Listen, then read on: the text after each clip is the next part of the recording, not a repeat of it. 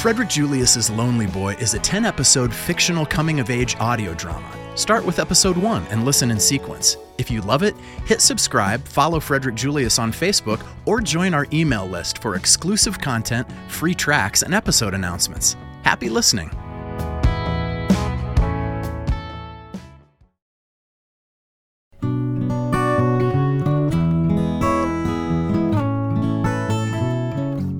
Sick Picnic Media presents Frederick Julius's Lonely Boy, a novella in sound and color. Written and narrated by Matt Geiler.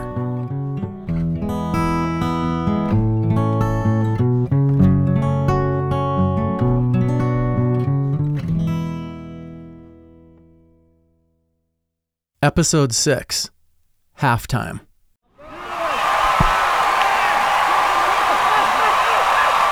High school football games in Waverly are more important than church. Nobody would ever utter such a blasphemous notion out loud, but in communities of this size, the math is simple, and the numbers reveal the true allegiance of the people's hearts and minds. My hometown had barely 1,800 people in it, but 11 churches, each one boasting its own tiny troop of disciples whose devotion somehow prevented them from ever acknowledging this fact. Nobody from St. Mark's Lutheran would ever be found darkening the doors of Little Hope Baptist, whose 15 or so members, all of whom looked to be the very biblical age of about 120, wouldn't dream of attending a cookout at Bethany Covenant, even though they had two or three of them a month and they were open to the public. And although the congregants of the First United Methodist Church regarded the parishioners of Holy Family with some suspicion, both of those assemblies would swear up and down that Lifegate Revelation couldn't be a real church at all because it was located in a storefront at the professional plaza, sandwiched between the four star drug and the trackside bar.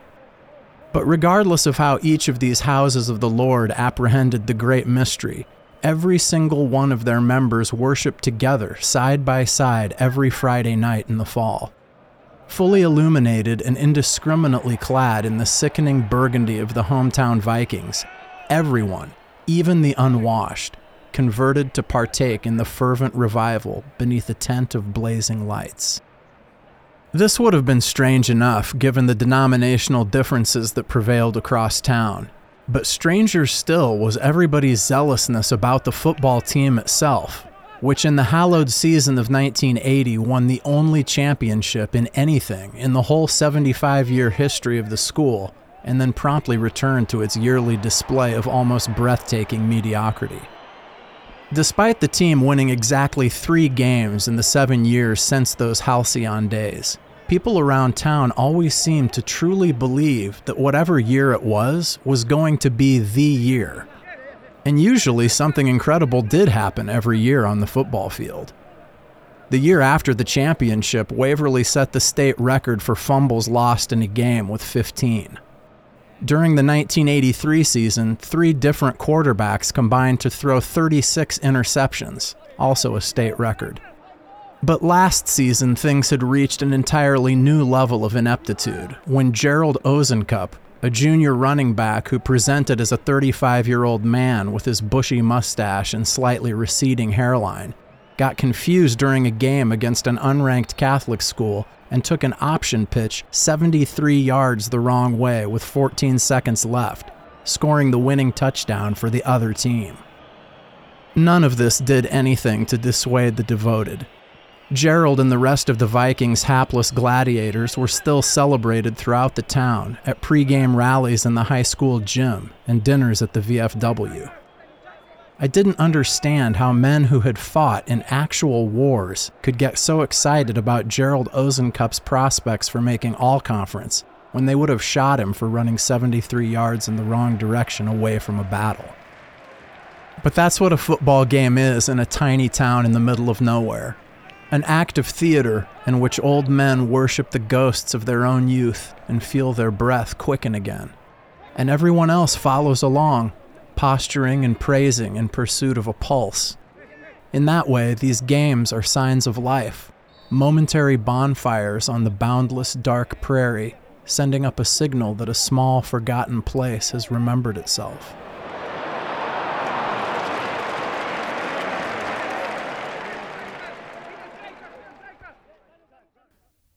My mother arrived into the circus like religious electricity of the pregame, already mired in the chaos of my brother's birthday celebration.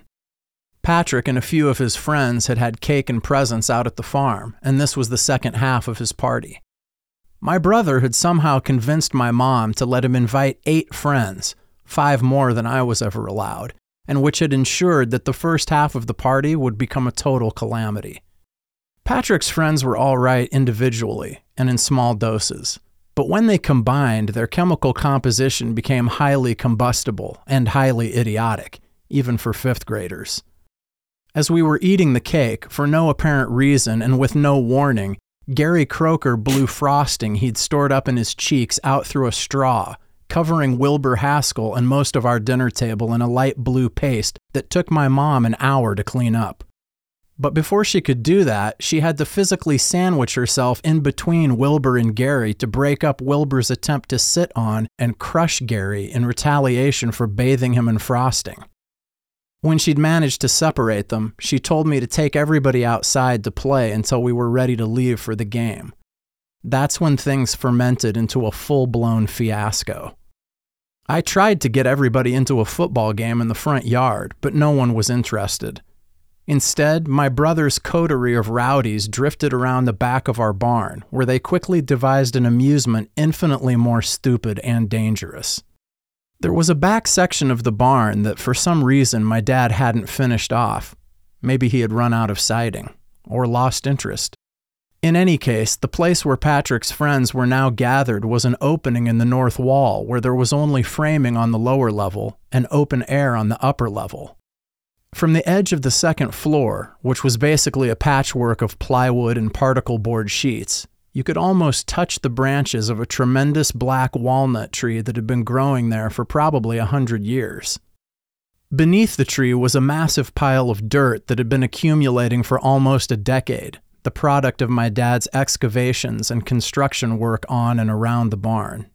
And now it had reached a height irresistible to a pack of wild 10 year old boys high enough that you could jump down out of the barn opening onto it without getting seriously hurt, but still low enough to provide the thrill and excitement of taking chances with your own mortality, which is exactly what Patrick and his buddies had decided to do while we were waiting for my mom. Of course, Gary Croker was the first to make an attempt. He had that relentless, almost disturbing need to prove himself that some kids get when their parents start them out upside down in life and don't seem too interested in doing much more after that. For starters, they'd named him Gary, but spelled it G E R R Y, like the British version of Jerry. Like Gerry and the Pacemakers, who were just as lame as their idea for naming their son. So basically, from kindergarten on, Gary was constantly having to correct people and explain his name. Not a great start. On top of that, his dad, Mort Croker, was kind of a town wide embarrassment, routinely showing up to Gary's games shirtless in frayed cut-off jean shorts with a half-smoked cigarette hanging off his bottom lip beneath his perpetually wet mustache, which was always glistening from whatever he happened to be drinking out of a plastic apple juice jug he carried around with him. There was a running bet among the other parents as to whether it was vodka and orange juice or just straight up gin. Gary's mom, Trinella, seemed to do little else besides accompanying Mort around Waverly and not speaking except to periodically apologize for weird and off putting things he would blurt out. You could see Gary tense up when they'd roll in late to his games, and he'd wince painfully in between pitches as his dad, hanging on the chain link fence by the dugout and refusing to sit in the stands, yelled out slurred encouragements, most often, Throw him the dark one, Gare! It was no wonder the kid wanted to fly so badly. I'm going to get a running start so I jump far enough to slide down the other side, he announced from the edge of the barn. I bet I can touch that branch on the way down. Maybe just aim for the front, cautioned my brother. Just do a normal jump, I groaned, trying my best to dampen his enthusiasm on purpose. I can totally get that branch on my way down, he continued. From where I was standing on the ground, he looked like an imbecilic explorer making a proclamation about taking the Northwest Passage who had no earthly idea about how the planet was actually put together. Gary, just do a regular jump, Patrick insisted. Everybody's waiting. Get back a little bit and give me some room, Gary ordered the others. I gotta get up to speed. He said this last part almost to himself, like he was contemplating entering orbit. I chuckled out loud. The way Gary had lowered himself into a crouch to start his approach reminded me of one of those Roadrunner cartoons where Wiley. Coyote is about to take off in hot pursuit, but is pulverized by a falling boulder right as he takes his first step. What are you laughing at? Gary demanded, still hunched down with his arms splayed back like the tiny wings of a flightless bird. I'm sorry, I apologized sarcastically. I thought you mentioned getting up to speed, so I assumed you were joking. Patrick and the rest of his friends burst into laughter at this, causing Gary's determined grimace to change into an irritated scowl. Shut up, Freddy, he wailed, tightening even more before the jump. The tone of his high pitched shouting indicated things had moved into a personal place for Gary Croker. The first time he had yelled at me to shut up with that exact same shriek was during one of Patrick's fourth grade baseball games.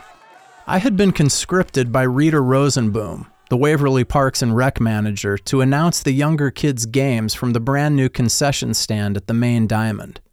There was an upstairs room with a bay window and a microphone hooked up to a loudspeaker, and I was tasked with calling these games, but also making things entertaining, to quote Rita Rosenboom. As Gary took the mound to pitch for my brother's team one day, I announced him as Scary Gary Croker. I honestly meant it in the sense of this kid's heat should frighten you if you're at the plate, but Gary didn't take it that way. And as the crowd erupted in laughter, he screamed, Shut up, Freddy! to me right in the middle of warm ups. Following this latest entreaty for me to shut up, everybody fell silent and watched as Gary took off for the edge of the upstairs barn floor. It was actually a really good jump. Honestly, too good, because Gary got enough height and distance that instead of going straight down on the dirt pile, he rammed his shoulder into one of the larger branches, which jolted him backward while tilting his face up to the sky, ripped his shirt sleeve, and deposited him with a thud on his back on top of the pile. You ruined it, Freddy! Now Gary was screaming for real, out of actual pain. It didn't look like he landed very hard, but tears were pouring out of him as he writhed around in the dirt. I almost cleared it and you ruined it! I would have cleared it, you jerk! While Patrick and Wilbur and the rest of them came rushing down out of the barn, I bolted for the house.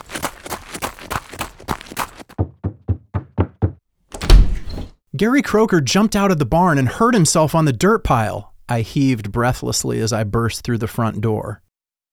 What? My mom yelled with the precise exasperation of a woman who not moments ago finished cleaning up this same kid's spit wadded cake frosting from all over her table and carpet. Even as she popped up from the floor like she was spring loaded and surged past me out of the house, it was clear from the long, exhausted shape of her face that her power supply for the day was almost depleted. When she got to the back of the barn, with me trailing quickly behind, Gary Croker was still on top of the pile, curled up in the fetal position and covered in dirt and leaves and old walnut shells, with one hand clutching his shoulder and the other squeezing his posterior. My stomach started to sink, and I could feel an anxious, tingling wave of heat appear on my neck and race down my back, disappearing and resurfacing as the tempo of my heartbeat picked up. I had an almost panicky feeling that now we weren't going to be able to go to the game at all, and that Jill would realize she'd made a huge mistake in picking me to go with her. This in turn made me angry at Gary Croker for being such a dummy, and angry at Patrick for even inviting him.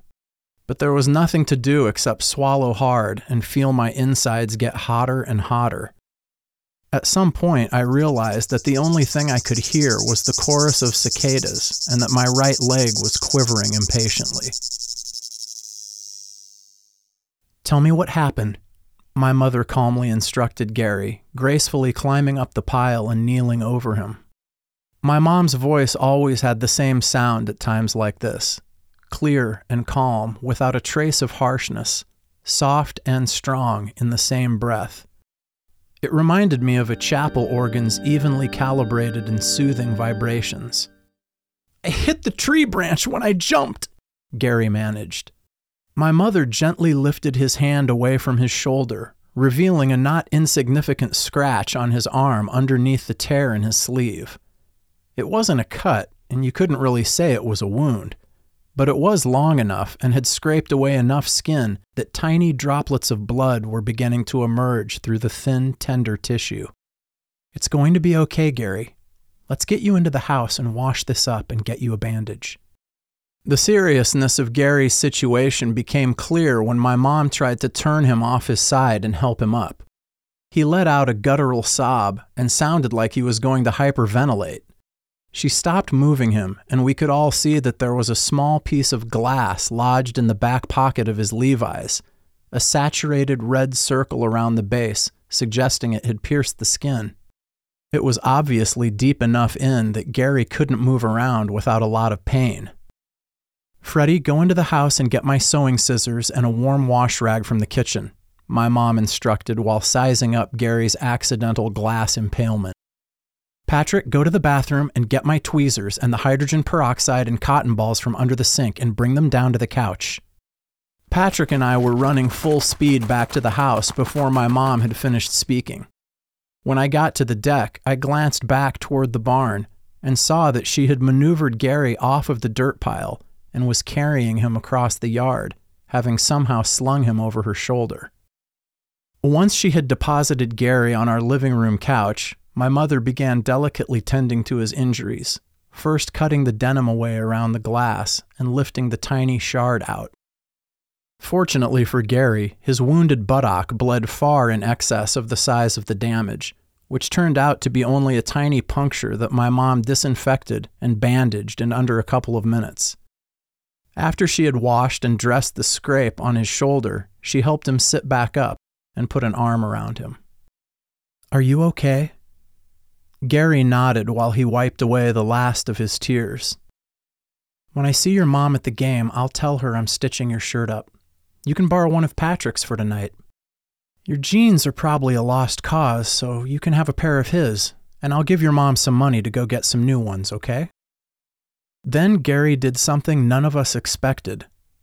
Just when my mother was about to get up, he leaned over and gave her a hug. It seemed to take her by surprise, but she instantly relaxed into it and patted him gently on the back, bending her head almost underneath his chin to make sure he was all right and drawing a smile out of him. In this way, my mother was giving Gary the same care and attention she would have given me or Patrick had we also just fallen out of the sky onto a heap of glass infused dirt clods. And this was something that never failed to amaze me about her. There were a lot of other parents, even of some of my closest friends, who cared less for other people's kids than their own. Sometimes a lot less. Maybe it had something to do with my mom being a teacher, but the whole time we were growing up, I never saw her withhold any love or affection from a child just because they weren't her own. And believe me, kids can tell. With Gary's medical emergency behind us and his spirits restored, Five minutes later, my mother had somehow managed to fit all 10 kids into the minivan, and we were hurtling down the gravel roads toward town. The earlier untamed joviality of Patrick and his friends had returned, and the ride into Waverly quickly became as raucous as the cake eating had been. At one point, Wilbur said, Hey Gary, I didn't know you were going to end up with glass in your ass and you would have thought it was the second coming of Lenny Bruce the way everybody laughed so loud and violently. It actually made my ears hurt. I saw my mom's mouth drop open in a silent display of mortification. If I had said something like that, she would have shut it down immediately by saying, Freddy, I have had just about enough of that nastiness. But she didn't say anything. Maybe she figured Wilbur had been through enough and was entitled to getting one last snub in. It turned out to be one of the all time great snubs for sure. For almost the next two years, Gary's nickname was Glass Ass among Patrick's friends. He eventually got so sick of it that he found an entirely new group of people to hang out with, and didn't really talk to my brother or Wilbur until they were seniors in high school, at which point Wilbur closed the circle of slow comedy by routinely asking, Hey Gary, remember when we used to call you Glass Ass? Hilarious.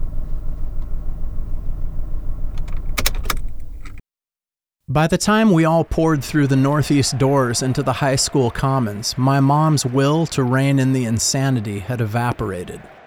While she paid for everybody's ticket, Patrick and his friends sprinted over to the concession stand and each procured super ropes, three foot lengths of cherry licorice with which they promptly began whipping each other.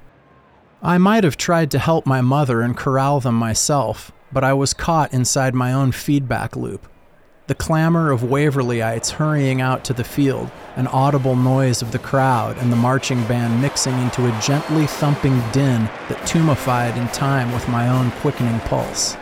I was standing motionless in the middle of the streams of people and had just shut my eyes to take in a deep breath when I felt my mom's hand on my shoulder.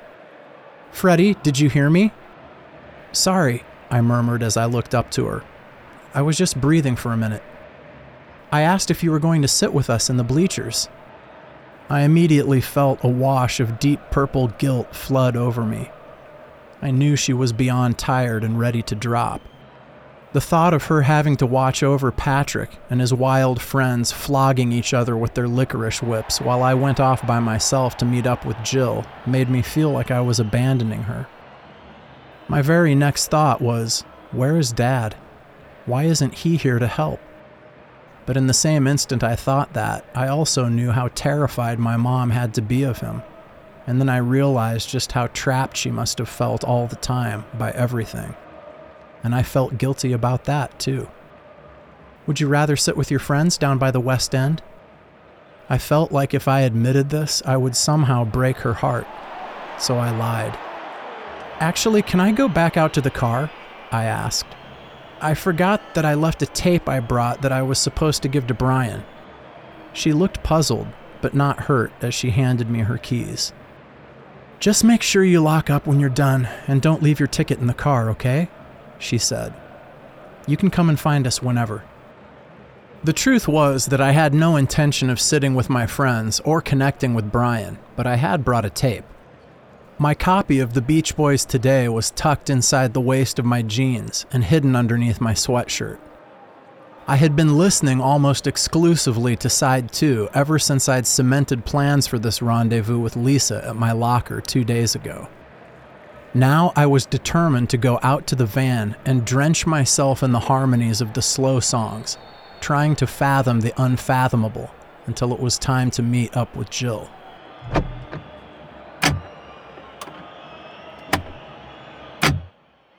I climbed into the front passenger seat, turned the ignition without starting the van to get battery power, and fast forwarded the cassette to the beginning of Please Let Me Wonder.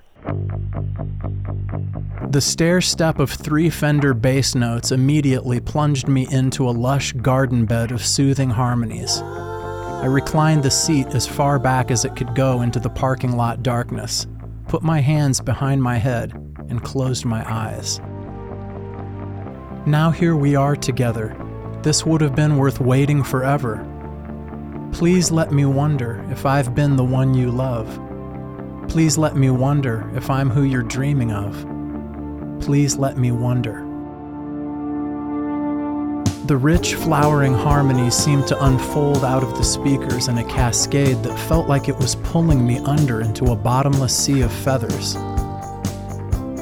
There was a vivid flash of Jill's face in my mind that materialized in intense color before disappearing into a vast, warm, borderless blanket of sound. My body seemed to disassociate with my limbs. My very sense of being began to dissolve in the tingling morass of pleasant, pulsing sonic gel. I rewound it and listened to it five or six times to make sure I drowned in it. I did this with all of these side two ballads. Next, the tape saturated doo wop vocals of I'm So Young took over, and I started to imagine Jill and I as the torturously doomed lovers in its fateful lyrics. I have a girlfriend. She says I'm her only one. We want to get married, but we're so young. So young. Can't marry no one. Then the rich tapestry of counterpoint voices in Kiss Me Baby, rising and falling, their pendulum like tension lulling me into the helpless, drunken swirl of the politics of love, filling me with the desperation of apologizing to Jill for a fight we hadn't even had yet. Can't remember what we fought about. Late, late last night, we said it was over. But I remember when we thought it out. We both had a broken heart. Kiss me, baby. Love to hold you. As that track faded out, I could hear the faint update from the announcer's booth above the field. And with a minute and a half to go in the second quarter, the Vikes trail by only two touchdowns. Like it was some sort of miracle. Halftime couldn't come fast enough. Finally, perfectly timed to be the last song I heard before heading back into the game to take my long walk into the unknown. She Knows Me Too Well emerged in brilliant duophonic stereo. Brian Wilson's most heartbreaking falsetto performance rose out of the dashboard and hovered over me like the patron saint of unrequited longing. Sometimes I have a weird way of showing my love and I always expect her to know what I'm thinking of. But she knows me, knows me so well, that she can tell I really love her. The soaring, aching melody of the lead vocal kept ascending until I felt like my heart was going to burst. My chest was swelling, and I felt its vital fibers beginning to pull apart to lay my very soul bare and defenseless in its cavity. In the spaces between breaths, snapshots of Jill flickered in and out of focus, and I wondered if this same nightfall daydream was happening to her wherever she was waiting.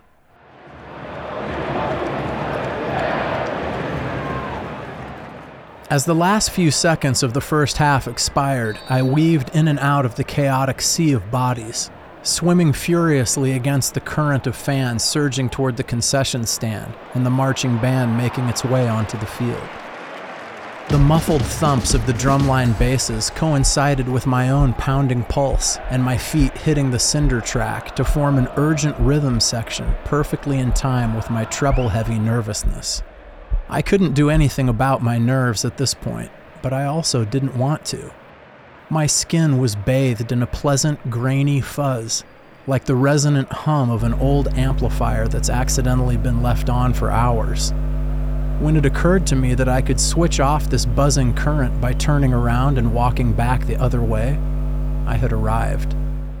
The utility shed at the darkened west end of the field was an unpromising facade of rusted corrugated tin with a ramshackle wood roof that housed track hurdles and pylons and equipment for the upkeep of the field, which was clearly seldom used. The word Vikings had been painted on the roof in an almost colorless maroon, the washed out, peeling quality of the letters mirroring the resolve of the actual team. Like everything else in Waverly, it promised nothing extraordinary. When I stepped cautiously around the back, that promise was broken. Jillian Golightly was standing in the shed's violaceous shadow, with one hand on her hip and the other hanging languidly at her side, her middle slightly cocked to the right so that it gently forced her left leg outward.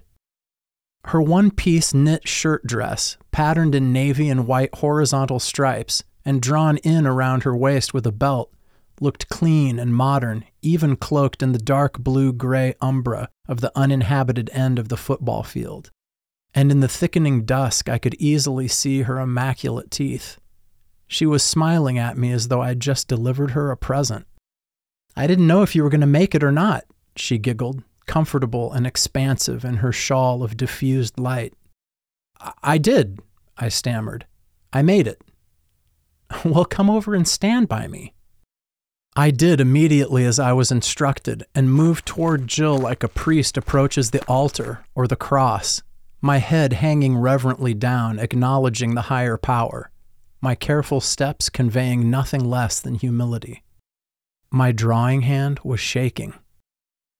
How have you been? she asked, draping both arms over my shoulders and bringing me the rest of the way to her. I could smell her clean chocolate hair. Spearmint, Celeste. Well, I know we haven't been able to talk very much lately, I responded, as though we had talked at all since everything started at the pencil sharpener. I'm glad to talk to you now, Jill whispered, her nose an infinitesimal distance from mine. Before I could think of anything to say, and in the unmeasurable instant it takes for a breath to catch in your lungs, Jill's lips converged on mine in a glistening kiss. This would have been an occasion for celebration and release, except that I met her uninhibited ardor with an equal amount of unresponsive restraint, my lips forming a firm, unmoving line across my face.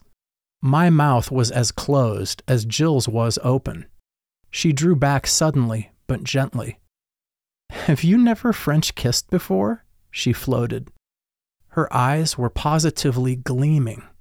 There was no trace of disappointment or the urge to hide that so often overtakes the embarrassed first brushstrokes of the young. Instead, they flashed the excitement of discovering an unopened gift eager, electric. No, I never have, I admitted. I think I would have been ashamed if Jill wasn't radiating simple, careless joy there in the shadows. Well, why don't I show you how to do it? she suggested. She moved in close again.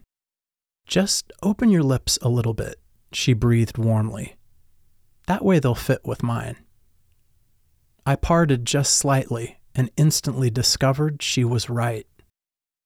The feeling of our mouths together was absolutely new, a pleasant wetness like paint and water mixing flashes of orange and pink swirling and retreating, delicately fastening, affixing, receding, a fuse popping and fritzing while a dampened snare starts shuffling, supported by carillon and sleigh bells. Sweetness, sugar, the slightest sting as our lips separated, vinyl spinning light headed through static, still tasting and wanting. Wow, Jill exhaled. I didn't know you were such a good kisser. Still re entering the atmosphere, I opened my eyes to find she'd reclaimed the same position as when I'd walked behind the shed. I didn't know you did, or that I was either, I burbled, my face awash in echoing triangle tings. I mean, I've never kissed anybody like that. Halftime was ending and the throng was returning to their seats. But Jill stood right where she was, looking at me and smiling and shaking her head just a little. I couldn't tell if that meant she didn't want me to go, or if she was just as in awe as I was about what had just happened. Maybe it was just a sense of surprise at how easily we made something cool together. I was about to say something like, I should get back to the game, or I should go, when she finally moved. She glided to my right shoulder and rested both hands on it, though she didn't completely stop. We should do that again, she intimated in a soft, low murmur as she passed. Again and again, I thought. Did you have a good time with your friends? My mom asked wearily as she shepherded Patrick and I to the van through the tumult of the parking lot. It was okay, I fibbed, just sort of hanging out down by the band. I felt torn. I wanted to tell her that something unbelievably and earth shatteringly good had just happened to me, because she was the person in my life I always told those things to. But I also felt that giving my mother this kind of news at the end of one more long day in an endless procession of long days would make her even sadder. On top of all of this, I just wanted to keep this one good thing to myself and let it secretly grow and blossom into my own private garden of delight, even though I knew in the end no one can keep anything so intense and so fleeting for themselves, because things like glances and kisses are made of air and live on the wind. I feel bad for those kids, Mom continued as she started the van. It can't be fun to lose that badly.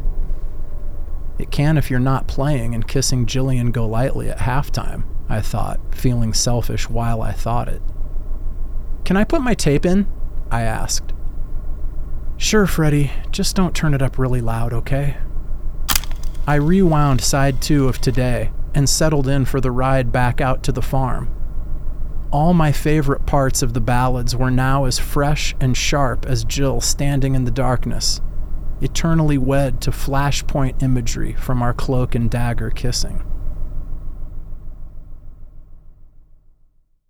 Monday morning, I walked up the front steps of the junior high a convert Anything I'd ever heard before about the Eagle Girl's morals or looseness or wildness left me for good.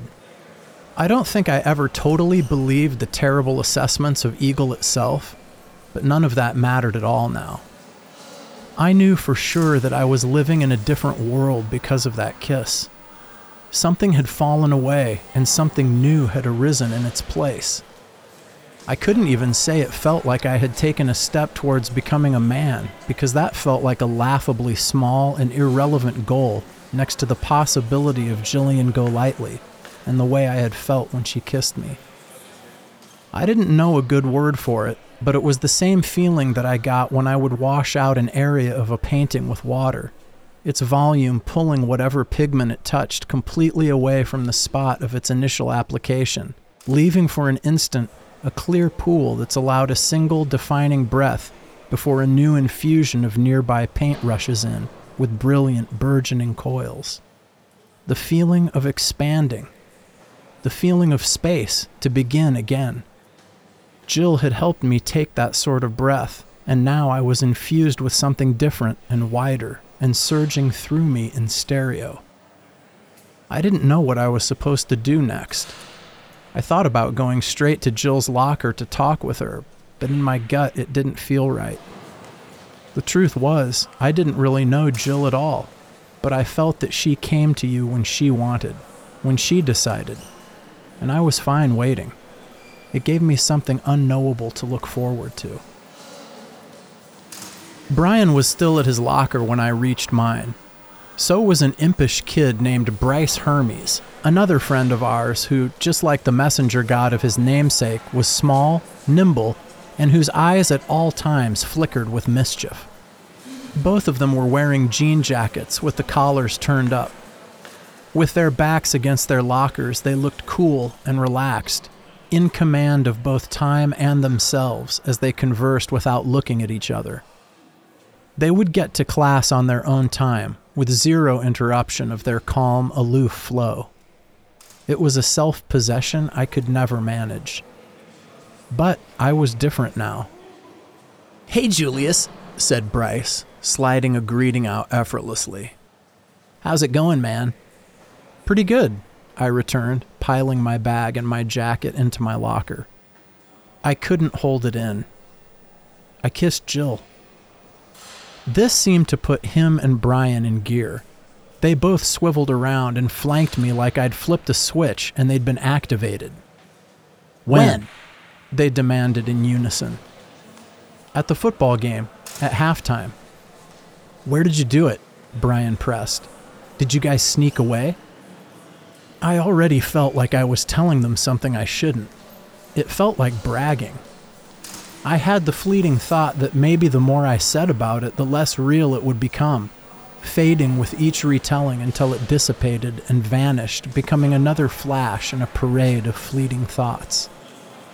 Behind the shed, I answered, turning away to grab my books. Bryce turned me back to them with a hand on my shoulder. He was tiny but cool, so I let him. Did you French her? Hard question to answer. The short and real answer was yes, but I felt caught, trapped. I knew this was one of those questions that wasn't just asked for the simple gathering of information. It was also a partially open door.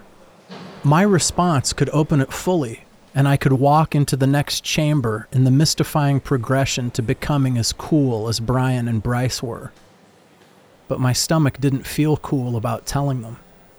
It felt like I was sharing something before I was ready, something that didn't entirely belong to me. But I did want to be cool. Yeah, we Frenched. I looked back and forth between them as they took it in. Broad smiles began to take form on both their faces, as though they were having the exact same thought at the exact same time. Brian laughed a little. No, you didn't, Bryce chortled. No way, Brian concurred. My mouth opened a little at their rebuke of the absolute truth I had just betrayed to them. But the first bell rang before I could get any words out. It was timed perfectly and probably looked like the sound of the bell was coming out of my mouth and was my actual response. They began their calm, even glide toward the end of the hall. Yes, we did, I called out. We did French. This turned the heads of virtually every other kid passing by, creating a momentary teenage tunnel of judgment, a swelling tidal wave of embarrassment and vermilion and itchiness towering over me and setting my ears on fire. Brian and Bryce were at the end of that tunnel, looking back at me, smiling and shaking their heads. Like I said, I never could manage.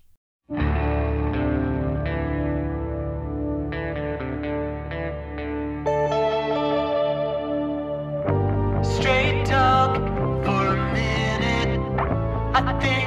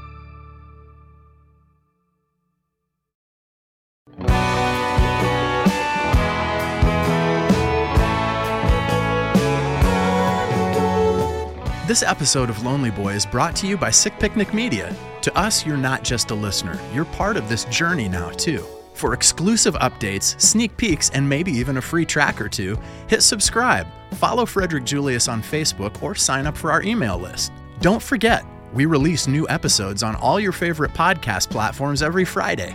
Until next time, wherever you are and whatever you're doing, it's always a good time to imagine anything. Peace and much love.